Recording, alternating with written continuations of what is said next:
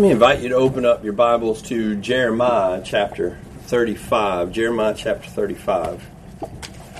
It's good to see each one of you again this evening. I, um, some of you know that I've been studying with uh, Tom Holly this week, and we've been going through the book of Jeremiah. And we went over this chapter uh, 35 today, and I had um, the title listed for tonight was the inherited faith of Timothy. And obviously, Jeremiah 35 doesn't say anything about Timothy. But there's some thoughts here in Jeremiah chapter 35 that I'd like to look at instead. They overlap a lot with the thoughts that I would present about Timothy, thoughts about inherited faith. And um, and just because we were going over this today, it's very fresh in my mind, and uh, I thought there's some some valuable things that might be even more broadly applicable than some of the things that we might note about Timothy's faith. Um, and along those lines, let me say, I know not everybody here is married, and I know not everybody here has children. And what I want to suggest to you is that if you're not married, or you don't have children, or your children are long gone, that uh, the lessons that we're talking about this week are still important for multiple reasons. Number one, you might be married, one day. Number two, uh, even if your children are gone, then maybe they have children and you're helping them raise those, or or maybe you help in other ways to raise children. But let me also say this that a lot of these things need to be understood not just by parents and not just by husbands and wives, but the people who surround those who are parents and who are husbands and wives. Because I think one of the reasons we get so off course is not just because the people in those positions are off, but everybody around them is. We got a whole culture that really thinks wrong things about the family. And, and so we need to create an environment where we're supportive of the right things. When we start talking about disciplined children, one of the most uh, discouraging things is in, when well meaning people get in the way of godly parents raising their children as they ought to. You know, all along, you you um, you know when when I grew up, you know I, I was raised a certain way, and my parents don't get in the way of raising our children. But you know, my mom might say something like, "Maybe, maybe, maybe you could let up a little bit," and I'm like, "Well, I probably would if you had let up a little bit." You know, I just try to remind her this this this is what you did, it's what you taught me in raising children. And that's not she's not really getting on my case, but there's some older people, they just forget all about the difficulty of raising a kid and all they can think of is don't be so hard on that baby. And I understand there's a need for that sometimes. People do get too hard on their children. But I just mean that environmentally we can be supportive of people who are doing the right things we can, as single people, if you're single and you hear, um, if you're a single woman and you hear a woman complaining about her husband, you can be supportive of her in a way uh, that is either supporting her in her discontentedness or supporting her in in speaking well of her husband as she ought. Same thing with single men and married men. So I just want to say that that I think environmentally those things are helpful and needed. Well, in Jeremiah chapter 35, there's a story about a group of people called the Rechabites. Now, I just want to go through and I'll read the first few verses, and then we'll we'll talk about what's going on, who these people are, and so forth. So, Jeremiah 35, beginning verse 1, the word which came to Jeremiah from the Lord in the days of Jehoiakim, the son of Josiah, king of Judah, saying, Go to the house of the Rechabites and speak to them and bring them into the house of the Lord, into one of the chambers, and give them wine to drink. Then I took uh, Jaazaniah, the son of Jeremiah, son of Habazaniah, and his brothers and all his sons, and the whole house of the Rechabites, and I brought them into the house of the Lord, into the chamber of the sons of Hanan, the son of Igdaliah, the man of God, which was near the chamber of the officials, which was above the chamber of Maaseh, uh, Maaseiah, the son of Shallum, the doorkeeper. Then I set before the men of the house of the Rechabites pitchers full of wine and cups, and I said to them, Drink wine. But they said, We will not drink wine. For Jonadab, the son of Rechab, our father, commanded us, saying, You shall not drink wine, you or your sons forever. You shall not build a house, and you shall not sow seed, and you shall not plant a vineyard or own one, but in tents you shall dwell all your days, that you may live many days in the land where you sojourn. We have obeyed the voice of Jonadab, the son of Rechab, our father, in all that he commanded us, not to drink wine all our days, we, our wives, our sons, or our daughters. Nor did we build ourselves houses to dwell in, and we did not have vineyard or field or seed. We have only dwelt in tents, and we have obeyed and done according to all that Jonadab, our father, commanded us. But when Nebuchadnezzar, king of Babylon, came up against the land, we said, Come and let us go to Jerusalem before the army of the Chaldeans and before the army of the Arameans so we have dwelt in Jerusalem. Well, just to give you a context here so what's going on, Jeremiah prophesies during the time, beginning during the time of Josiah. I believe it's in the 13th year of Josiah that he comes to the throne. Josiah, you might remember, was a reformer. That he began to push back against many of the things that his grandfather and his father had instituted. Uh, Manasseh, his grandfather being the, the primary source of, uh, of sort of some of the worst instances of idolatry. And so Josiah is pushing back and he's tearing down the high places and so forth. And Jeremiah is very supportive of that, obviously, in his preaching. But now we come to the son of Josiah, um, the second son to be on the throne, Jehoiakim. He's very wicked, very open in his wickedness. And, uh, and during that time, uh, Babylon has already come and taken the first wave of captives away, and now they're coming again and they're laying siege about the city. Here are Rechabites. We're going to talk about who they are in just a minute. They're out there. They don't live. They're sort of a weird people. They don't live in houses. They continue to live in tents. They don't drink wine. Uh, they don't. Uh, they don't have like um, you know the kind of farming where they plant and reap. They're, they're nomadic people. In, in other words, and now they've been forced into Jerusalem because the Babylonian army's there. So God tells Jeremiah to go and make an example. Try to get them to come and see if they'll drink wine. And they say, We will not. Why won't you do that? Well, because our father Jonadab said, Don't do that. And we've not been doing that ever since he said that. And so God wants to make a point based on that. What's the point that he wants to make? Well, we go on and verse 12 it says the word of the lord which came to jeremiah saying thus says the lord of hosts god of israel go and say to the men of judah and the inhabitants of jerusalem will you not receive instruction by listening to my word declares the lord? The words of jonadab the son of rechab which he commanded his sons not to drink wine are observed. So they do not drink wine to this day for they, they have obeyed their father's command but i have spoken to you again and again, yet you have not listened to me. Also, I have sent you to all my servants the prophets, sending them again and again, saying, Turn now every man from his evil way and amend your deeds, and do not go after other gods to worship them. And you will dwell in the land which I have given to you and to your forefathers. But you have not inclined your ear to listen to me.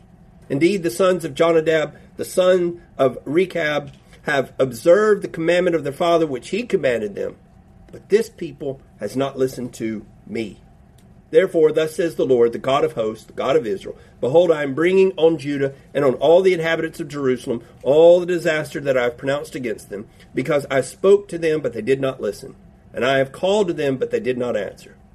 Then Jeremiah said to the house of the Rechabites, Thus says the Lord of hosts, the God of Israel, because you've obeyed the command of Jonadab your father, kept all his commands, and done according to all that he commanded you, therefore, thus says the Lord of hosts, the God of Israel, Jonadab the son of Rechab shall not lack a man to stand before me always. So it, that's the, the point is look at these people who are listening to an instruction given by Jonadab. We're going to talk about who that is they're still listening to it. They're still following it. And you people won't listen to God. So, so they've got more respect. These people have more respect for the words of, of a single forefather of theirs than you have for God Almighty, who's done all of this for you. And so, so that's the, the illustration of the Rechabites. Well, now, who are they? Well, let's start with Jonadab. Who is he? If you go back to 2 Kings chapter 10, 2 Kings chapter 10, there we have uh, the story of Jehu And I, referenced that story uh, on Sunday when we were talking about Hosea. Jehu is the one who Elisha anointed to take over the throne from the house of Ahab.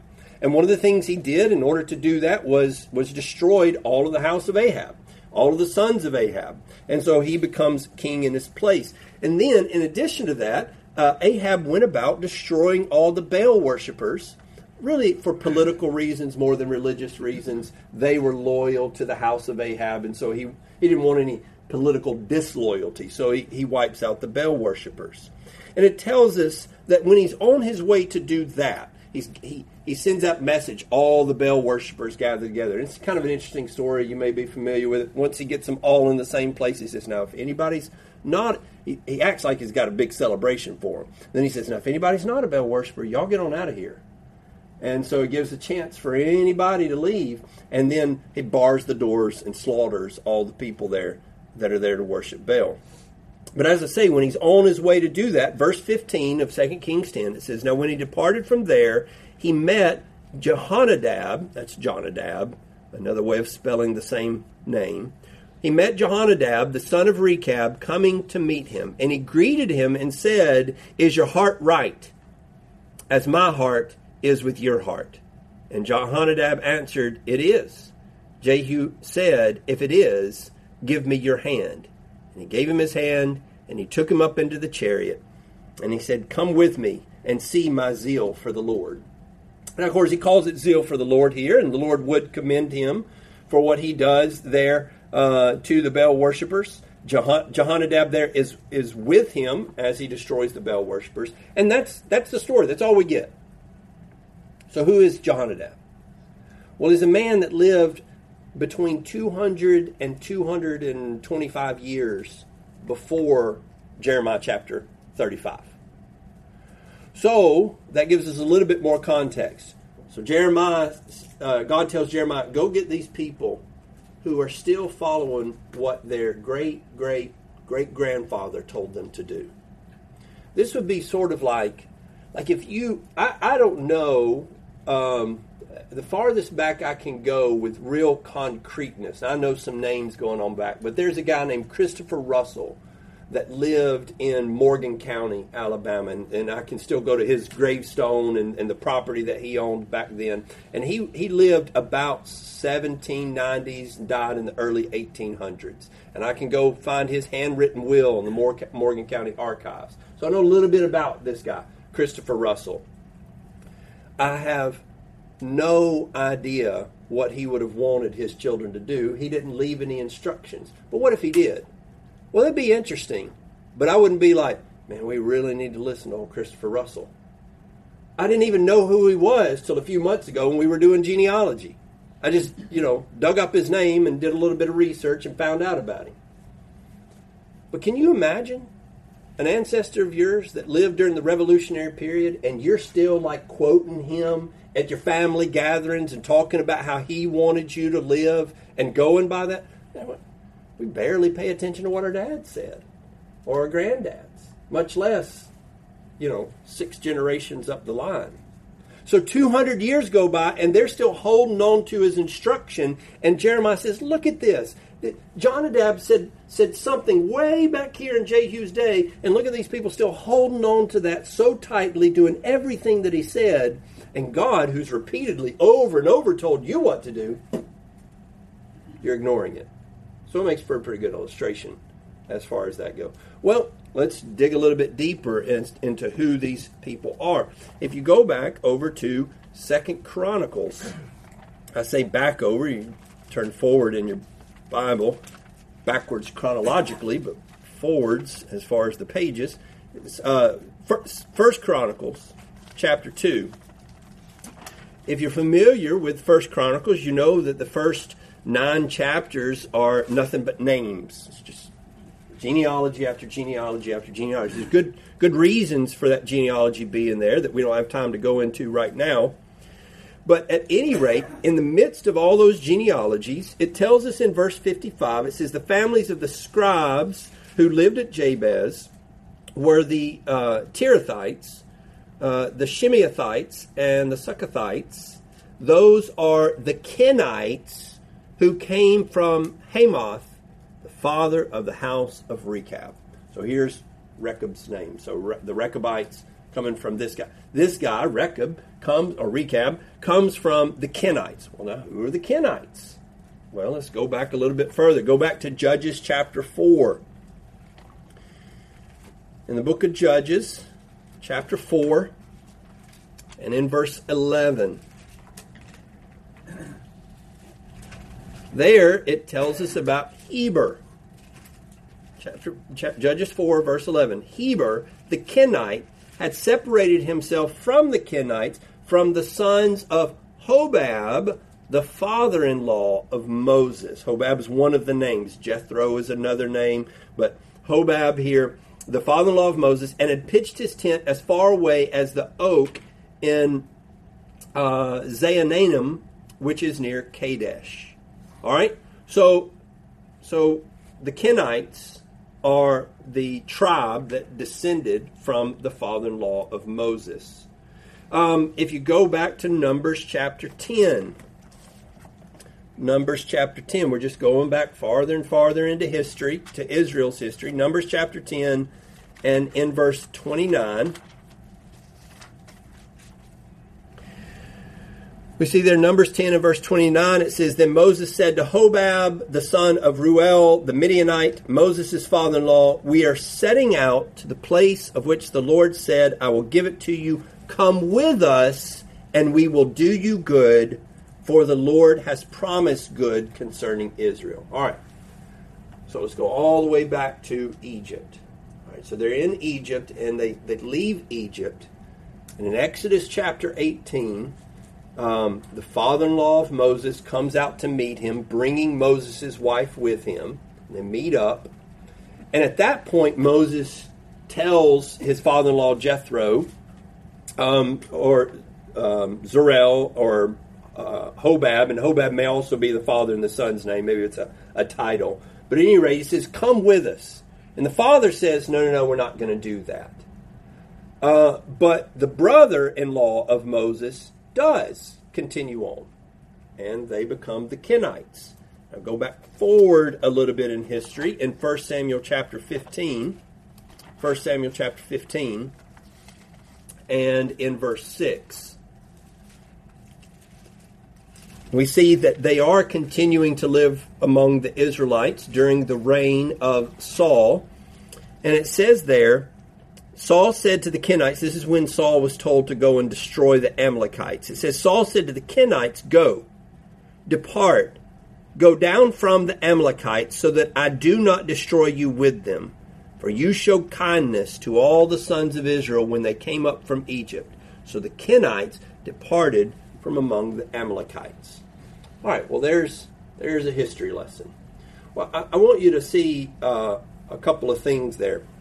The Kenites are a group of people who were not Israelites but lived alongside the Israelites. And so when Jeremiah comes along and God is calling him to use the Rechabites as an example, it is a group of people who have descended specifically from uh, a group of the Kenites who have listened to what their great great great great grandfather said and are still living by the principles that he put in place while these people are not living by God's principles. And not only is that a group of people, it's not Israelites. They're not sons of Abraham. So you just think Jeremiah says, I want to point to a group of people who are faithful. Who can I find to illustrate faithfulness to Israel? Well, not Israel. Not a tribe among them. Not a family of a tribe among them. But there is a family.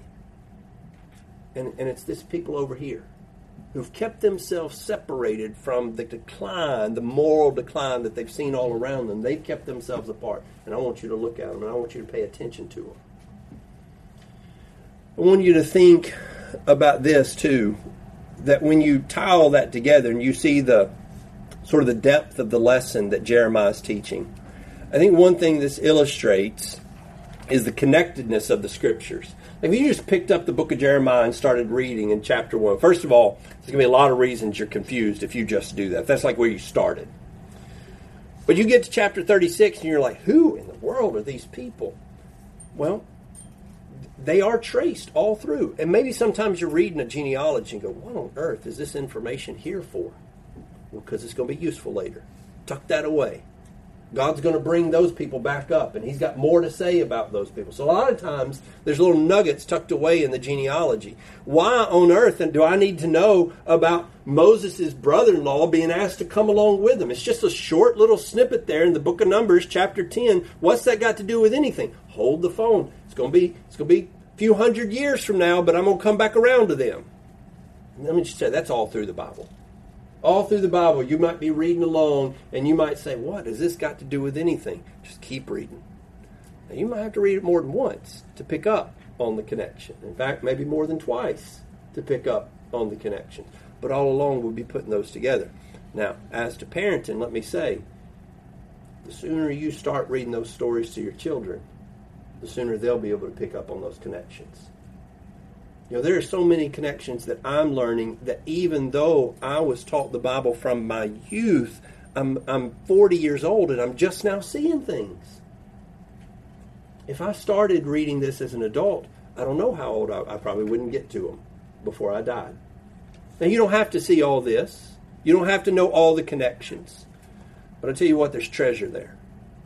And so uh, I think the sooner we start familiarizing our children with all of God's Word, the more they'll be able to see and appreciate from God's Word. And it won't just be a sort of book that they go reference when they get in trouble, but rather it'll be the, the lifeblood, the very food that they live by, as Jesus would describe God's Word.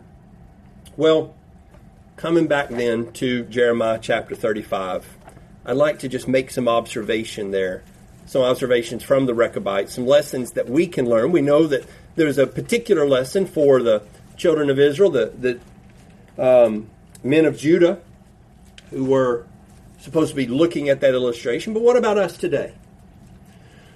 Well, I want to start by thinking about what Jonadab asked of his people, of his family.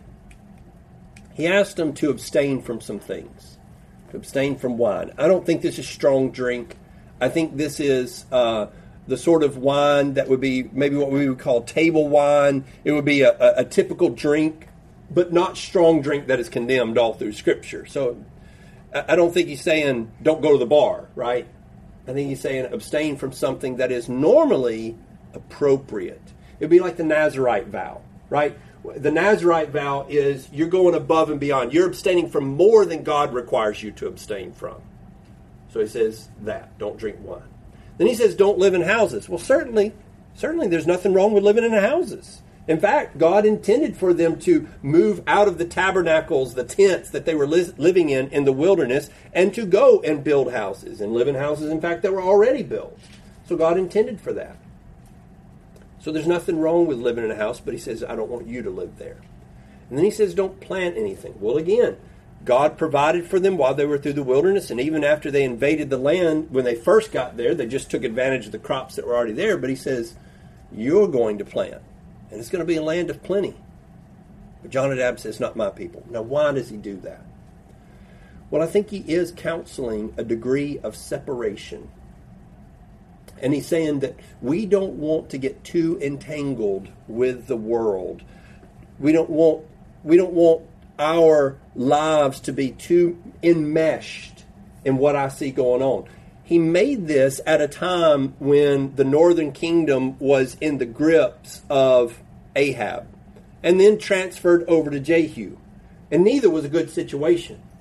And I think Jonadab looks around and says, You know what, guys, let's just step away and it's nothing wrong with living in a house.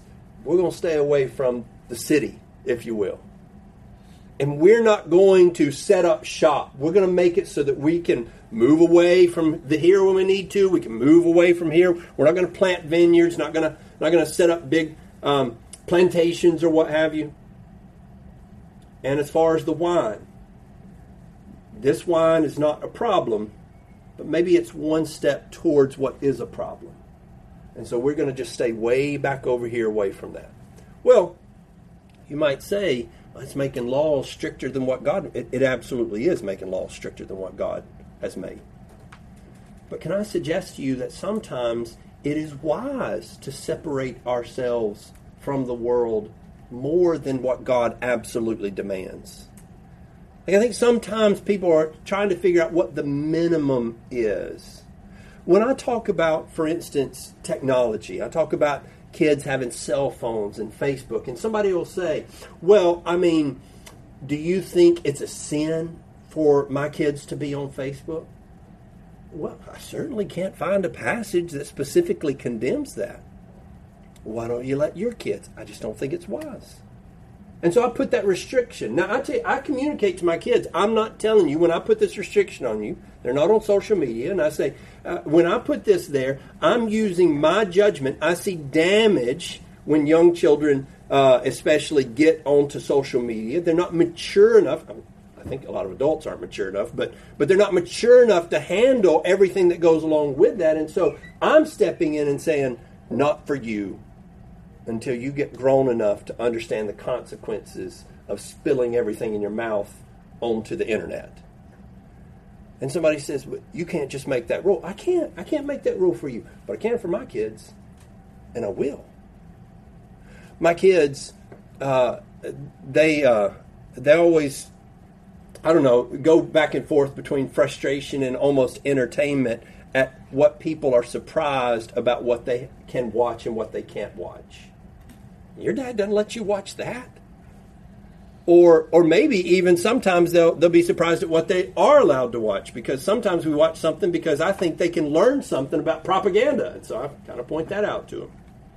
But I make my rules not based just strictly on what, you know, well, there's nothing definitively against this. I make my rules on what do I think is going to help or harm my children. And I think being in the know about every little TV show that's on the television is not helpful to my children. It's not helpful to me. And sometimes we just we got to watch every single thing that everybody's talking about, and, and, and we are so engaged with the world. Some people just get rid of the TV altogether. Let me just say, there's nothing wrong with that. I'm not saying the Lord requires that. But I got regard for somebody that says, you know what? Let's just go ahead and push the thing out altogether. And so there's times and places for us to back up and say, you know what, we're going to take a step back from what the, the, the bare minimum that God requires from us. Tom was telling a story today that I thought was, um, I don't know, very appropriate to this. He was telling the story of Jesse Owens in the 1936 Olympics, I believe, um, that, that were in Germany right before the breakout of World War II. And, and of course, Jesse Owens um, coming representing America at a time and in a place when um, you know, white supremacy, uh, not just not just like an illusion to white supremacy, people thought it was white supremacy, open and stated. And so Hitler was very keen on making sure that that uh, that his uh, his sort of great white hopes could uh, embarrass anybody from countries that were not represented by white people. So there's Jesse Owens. He comes to this event and he goes he goes for the long jump, and then the first attempt, you know, get three attempts. The first attempt, uh, they disqualified him because they said he stepped on the line. So, all right, it's going to be a little bit more careful the second time. In, incidentally, that, that was a world breaking distance. Well, he, he, comes through on the second time, they said disqualified again. He stepped on the line. So he took a piece of chalk and he backed up about 10 inches and drew a line behind the official line. And then he jumped from there. And then they couldn't disqualify him. And he still broke the world record. And so what, what that shows is you, you think well, you're holding yourself back. No, I'm, I'm just making sure. And I think sometimes we think if we were to back up, well, we're going to hinder ourselves. No, you can still accomplish great things by being extra careful. And so don't be afraid of setting some rules, especially for your own household. Now, do be very careful about setting them for everybody else. But when it's for your house, absolutely. And particularly for yourself. Start here. I'm going to set rules. And I'm not going to tell you what the rules should be. I'm not going to tell you yes video games or no video games, how much time limits and what things you should allow your children to play, but you need to make some kind of rule. You say, well, God doesn't say anything about video games. Yeah, but He says something about where our attention ought to be. And so make some sort of rule that recognizes that at the very least, God doesn't want your child to be consumed by that. You say, well, that feels kind of arbitrary. It's going to be. It's going to be. And maybe you'll even have to make some adjustments along the way. We've had to do that. You know, we make a rule and then we go, you know what? I think we're going to have to tighten up on that one. Or maybe, you know, I think maybe we ought to loosen up on that one. But we're making a rule. I do think that fathers and mothers need to make a case for the rules. If you look back there in chapter 35, as Jonadab makes those rules, um, he says he, he, commanded us these things. You should not drink wine. That's verse 6. Um, you and your sons forever should not build a house, nor sow seed, plant vineyards, etc. In tents you shall dwell. He says that, at the end of verse 7, that you may live many more days in the land where you sojourn. I'm trying to prolong life here. I'm trying to make you have a longer and happier life. And let me suggest that when I make rules, I try to communicate to my children always this rule is for your good. Because sometimes your kids think that, you know, that what's going on is that your your greatest desire is to see them disappointed. Like like kids come along and they think, Mom and Dad just hate to see us having fun nothing further could nothing could be further from the truth. I got I delight to see my children delight, but I want that delight to be deep and lasting, and so it means a lot of restrictions. My daughters, uh, we'll talk about dating tomorrow night, and and we have a. Uh, you know, we've we've had good times and bad times. We go through our rules on dating. Overall, I think they respect those rules, and, and we, we have good discussions about those. But there are times where the pushback has been intense and it's you know the their thought process is you just you just don't like boys. And and I, am like well maybe it's not entirely wrong but but truly that's not it. I want to protect you from disasters that I have seen over and over and over. And so yes I'm going to put some rules in place. And the rules that are better judged by a 40 year old man than a 16 year old girl and so you're going to have to trust me on that. We'll get to that in just a moment. But I'm putting those things in place, and I make the case, and I say, I, I try to help them understand, to see what the possible dangers might be if we don't stick by those rules. I want to convince them of the value of the rules that I'm making. And if you can do that, what you're really trying to do is make the case because one day they'll be adults and they're not your your household anymore and they don't have to follow your rules anymore but you want to set them so firmly in place with the with the knowing the value of those rules that when they leave the house they still got something to hang on to. And maybe maybe they'll just pass those along to their kids. Who maybe will pass those along to their kids. And maybe six generations from now people may not remember your name but they could be following the very rules that you set in place because they're good rules and they're helpful and they accomplish the thing that you're setting out to do. Jonadab accomplished something here. He produced a righteous people in the midst of total wickedness who remained unscathed by all of that. What a testament. It worked, we might say. I think another thing we can learn from the Rechabites is that we shouldn't just quickly um, walk away from traditions that are set in place by our faithful predecessors. Boy, it's become so popular. I mean, it is in every generation, but it seems really intense these days to roll your eyes at the older generation. My kids, you know, they kind of um, have picked up the, the language, not in all the same hateful ways, but they do like to say, okay, boomer, around the house when, you know, like they'll quote something uh, from a uh, maybe a modern pop song, and I say, "What is that?" And they're, "Okay, boomer." You know, you're so out of touch, right? The world's saying that about a lot more important things about being out of touch with pop music. You know, we got an older generation that's saying, "Hey, Do you not understand where these principles, where this chaos, where anarchy leads to? And we got a whole generation saying, okay, boomer. And we got, I'm talking about a generation who's gone to war with the consequences of that kind of behavior, and they're like, whatever. You're just, you're just an old fogey. It's got no. Here are people with knowledge and wisdom. I'm not saying that the whole generation has knowledge and wisdom and we got to listen to everything. No, it's got to be tested by God's word. I understand that. But sometimes we think, you know, we just pass it on as if there's no value to that. And I hear people talk about an older generation, and I think you have to be so much more careful about that. Those are knowledgeable people.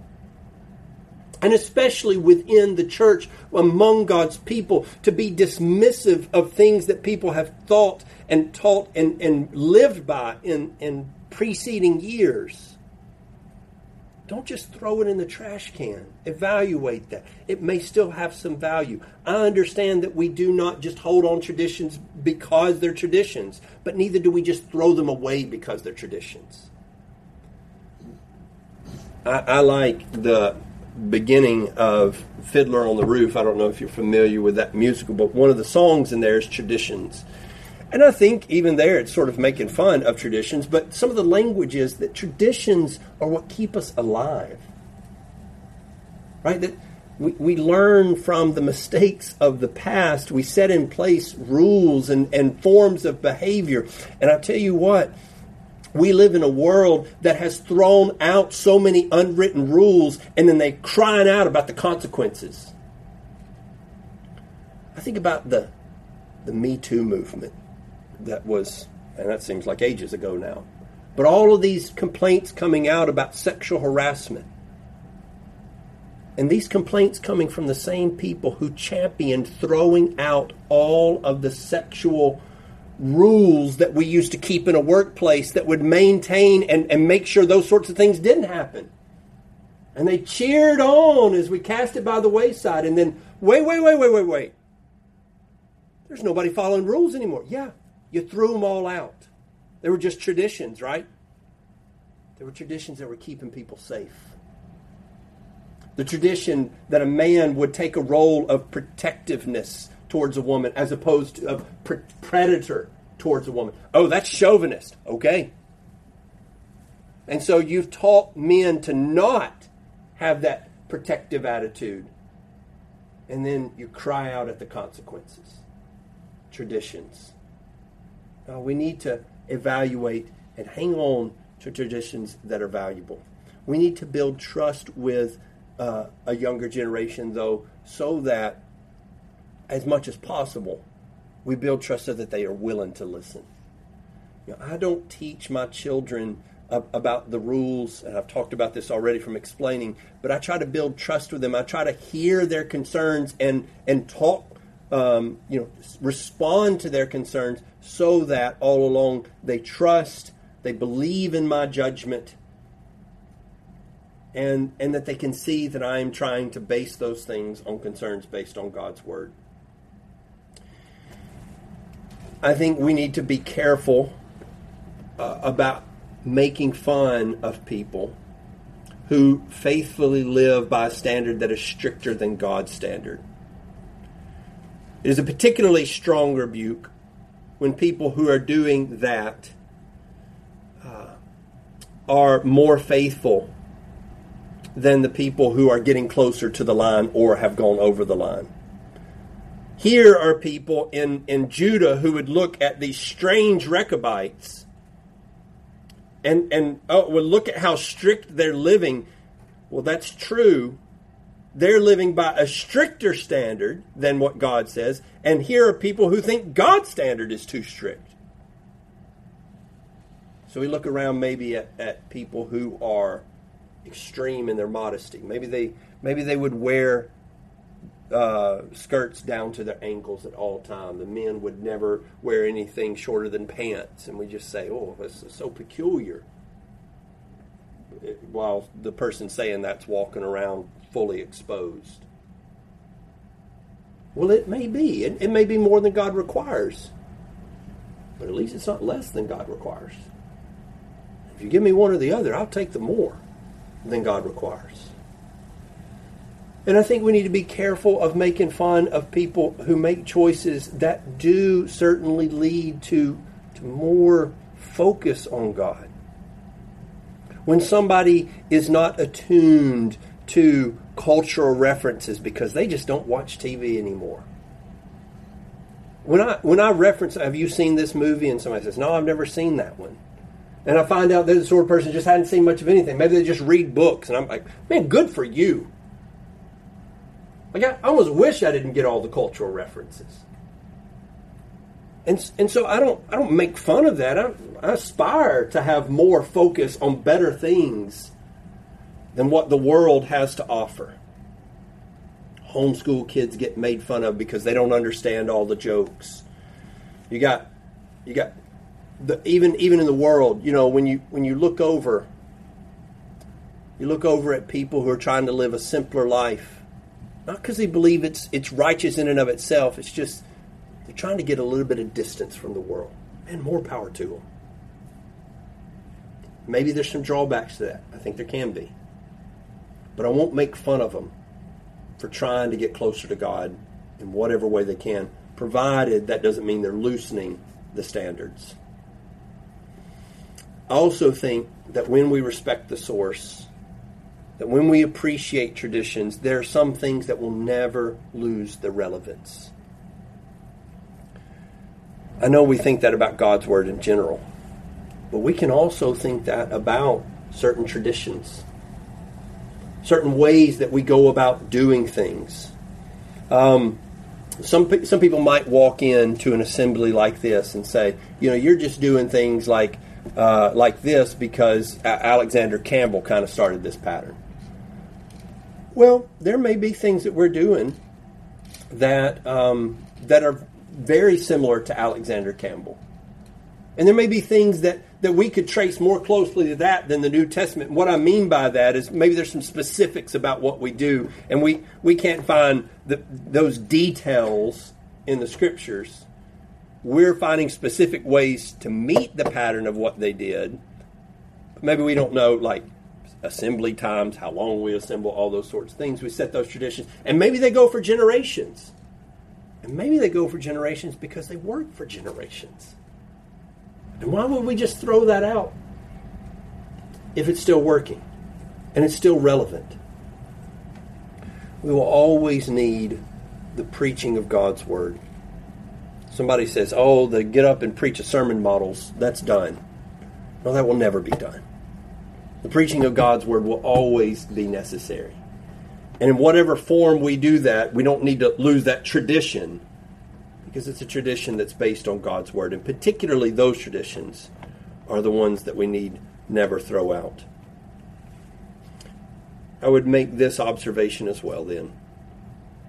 There's a connection here. Jeremiah commends the Rechabites and he commends them by the word of the Lord. Thus says the Lord of hosts, he says in verse 18, because you've obeyed the command of Jonadab your father. And he says the reward is that Jonadab, Jonadab the son of Rechab shall not lack a man to stand before me always. God rewards their obedience.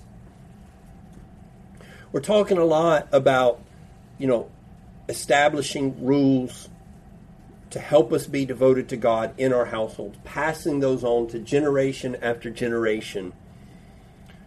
But ultimately, what we're trying to do is establish a pattern that carries over to God. I want my children to learn by, by respecting my authority and, and being obedient to me, how to be obedient to God. Um, if they can learn the value and can learn to cherish being obedient to an imperfect father like me, then how much easier will it be for them to cherish being obedient to the Father above? If they can learn not just that, but learn to appreciate authority even outside of mine, when, when they have teachers with whom there's a disagreement, I want to teach them how to respect authority even when they have a disagreement. I don't know about you, but when I was growing up, if if there was a problem at school I was guilty till proven innocent. Now, you may not appreciate that, but I do. I appreciate it from the standpoint of, of my parents wanted to know did you maintain a respectful attitude? Doesn't matter how silly the thing is that the teacher asked you to do, did you maintain a respect in that classroom? I remember one time my brother came home and and he had been disrespectful to his teacher and it was particularly disrespectful about him wasting some paper and and she was kind of a hippie and she literally made him go outside and hug a tree. Now, my brother, I mean, he's the last one in our family who would have done this and he refused. Now, my mom certainly didn't believe that he uh, needed to morally hug the tree but she believed that the teacher was in charge in that classroom. She's the authority. And what is wrong with you? Go hug the tree and sit back down and mind your manners. You don't have to absorb the lesson of loving the tree, but you do have to mind your teacher. And what she was teaching him is things that he needed to learn later in life. Maybe you come in contact with other authority figures and if you disobey them because you think their commands are ridiculous, maybe they can do you a lot more harm than that teacher could. Listen to what they're telling you. Do what they're saying. They're the ones in charge. Maybe they're being ridiculous. Maybe they're asking things that they shouldn't ask. But if you can learn to obey imperfect authority figures here, man, have I got good news for you. There's a perfect authority figure, and it'll be pleasant so much more pleasant to obey him. But instead, we, we raise little rebels. And we encourage their rebellion at every turn. And then we wonder why that rebellion carries over finally to God. Well, what about you? What are you doing to keep yourself separated from the world? What about your family?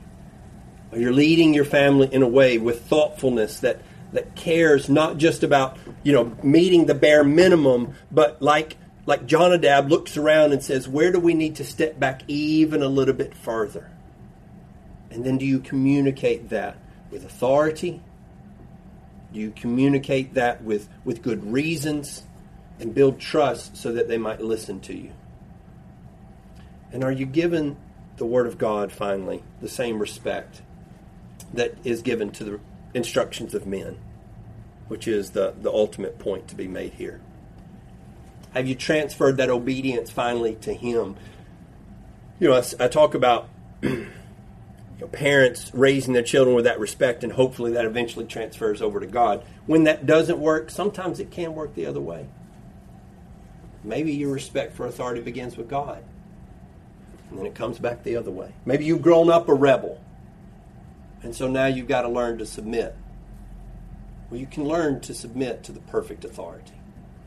And then He's there to help you submit to less perfect authorities. Because we trust in Him, it makes it easier going the other way as well.